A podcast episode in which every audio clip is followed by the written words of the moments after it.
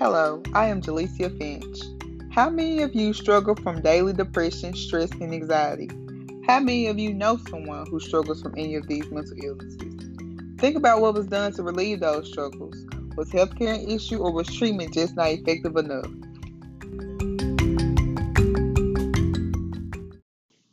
The World Health Organization has reported that one in four people in the world will be affected by mental or neurological disorders at some point in their lives. Around 450 million people currently have such conditions. However, Matt Bogle found that over 80% of Americans do not have access to affordable health care.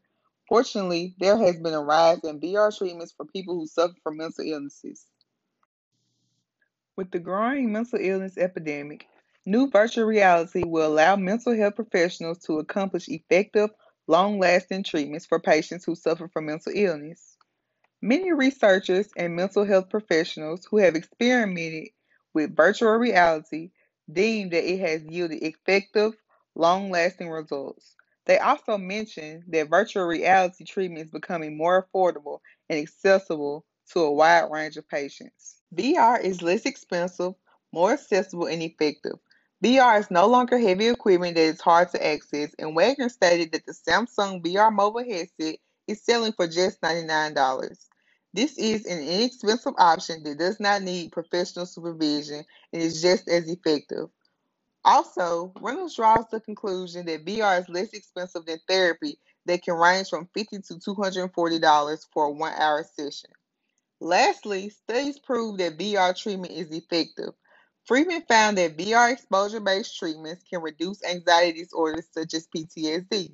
Also, Matt Vogel documented that it has helped patients become less dependent on sedative medications within one time being exposed to VR and increase the quality of life within three months of treatment, according to an anxiety patient. However, virtual reality may yield some negative effects. For example, with the Bravemind video, some images seen may be vivid and may cause a negative reaction from patients. Also, Lewis, a psychology researcher, found that VR can cause ocular problems, disorientation and balance disturbances, and nausea. However, knowing possible side effects allows individuals and providers a chance to minimize possible negative effects. If an individual discloses their health conditions and a professional evaluates them, they can decide on those factors whether VR will be effective for them. Also, virtual reality can cost as much as average healthcare that people already cannot afford.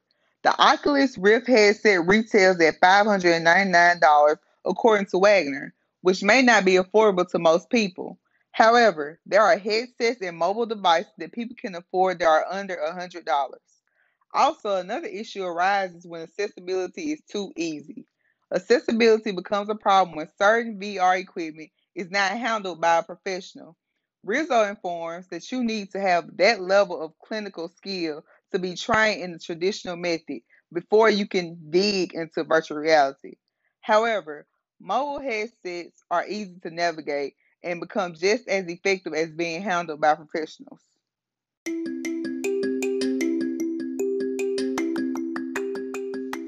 The growing epidemic of mental health can decrease with the help of virtual reality.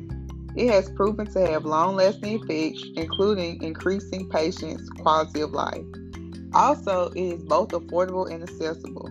However, people should remember to use VR technology safely.